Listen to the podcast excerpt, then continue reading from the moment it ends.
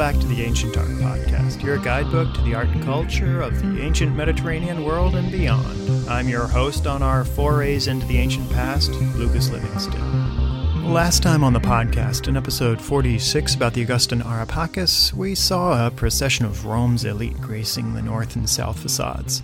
Between the figures of Augustus Caesar and Agrippa, we see a bunch of flamens with pointy tipped hats. No, that's not a tasteless joke. The flamens were a very ancient body of Roman priests. You can tell that they're members of the flamens because of their uh, bold fashion statement, what's called the apex, a leather skull cap with a chin strap and a point projecting from the top. And at the base of the point where it meets the cap is a darling little puff of wool.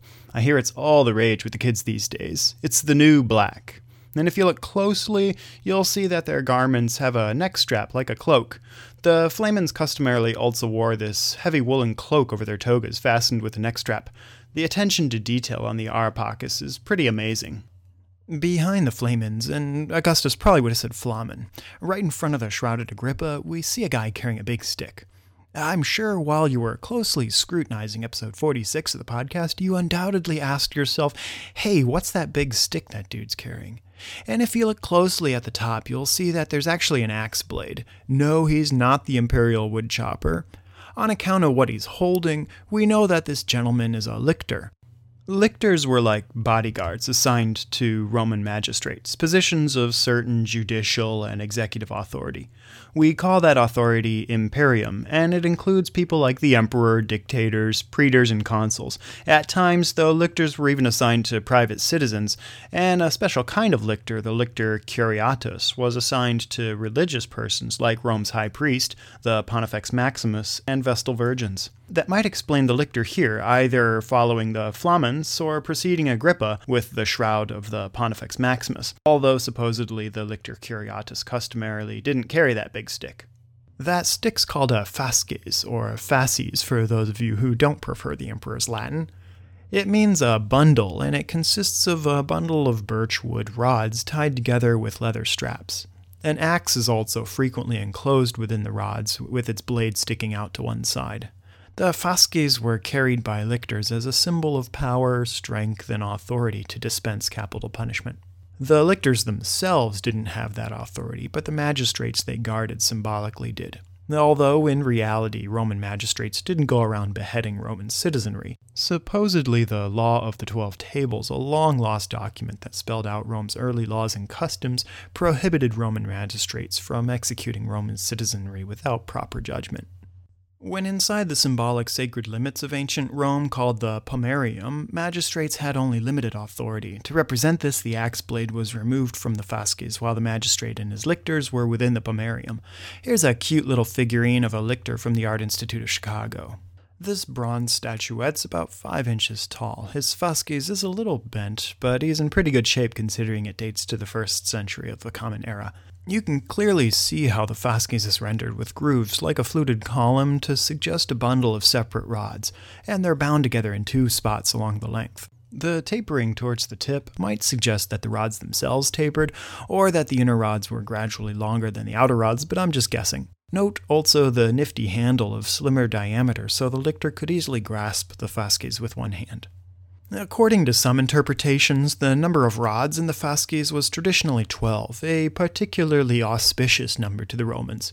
We already just learned about the 12 tables. Also, there being 12 months in the year, 12 was significant to the god Janus, god of beginnings, doorways, and the new year.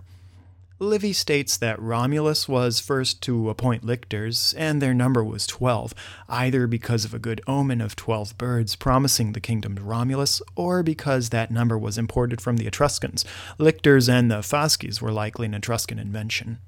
Subsequently, kings, dictators, emperors, and consuls of Rome traditionally had a retinue of 12 lictors, but it's hard to say if actual Roman fasces truly had 12 rods, since as far as I know, no Roman fasces survives today, so all we have to go by are miniature models like the Art Institute's figurine. But if you look really carefully at the number of grooves in the fasces, you might just be able to convince yourself that you're seeing 12 distinct rods.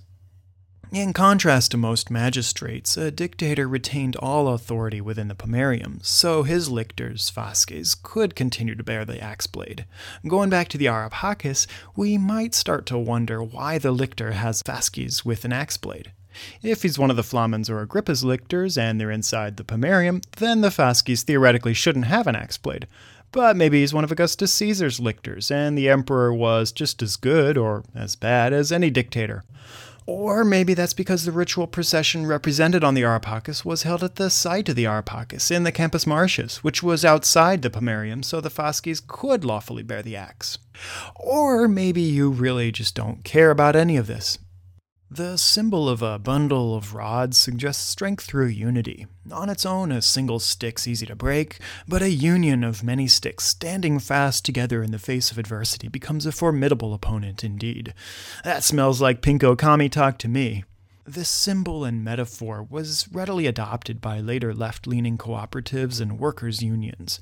The modern Italian word fascio is related to the Latin fascio, and that's where we get the word fascism. The Italian fascist movement of the 20th century, spearheaded by the infamous Benito Mussolini, was arguably the most successful at co opting the term and symbol for their nationalistic movement.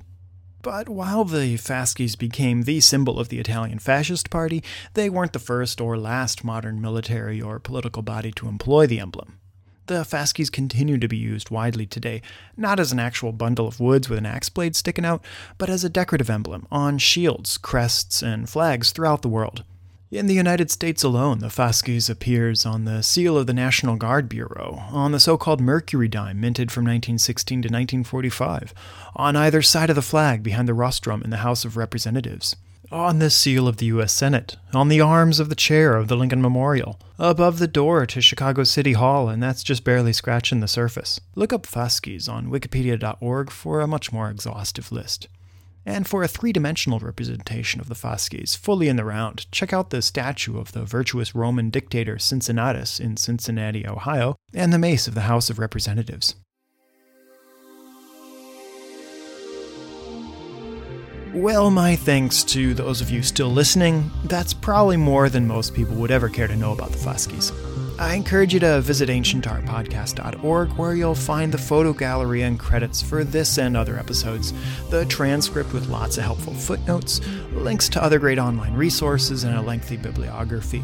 If you have any questions or comments, you can email me at info at ancientartpodcast.org or fill out the feedback form on the website at feedback.ancientartpodcast.org. Connect with podcast at facebook.com slash ancientartpodcast and get in touch on Twitter at Lucas Livingston. If you want to help support the podcast, you can leave your comments and ratings on YouTube and iTunes. Thanks for tuning in, and we'll see you next time on the Ancient Art Podcast.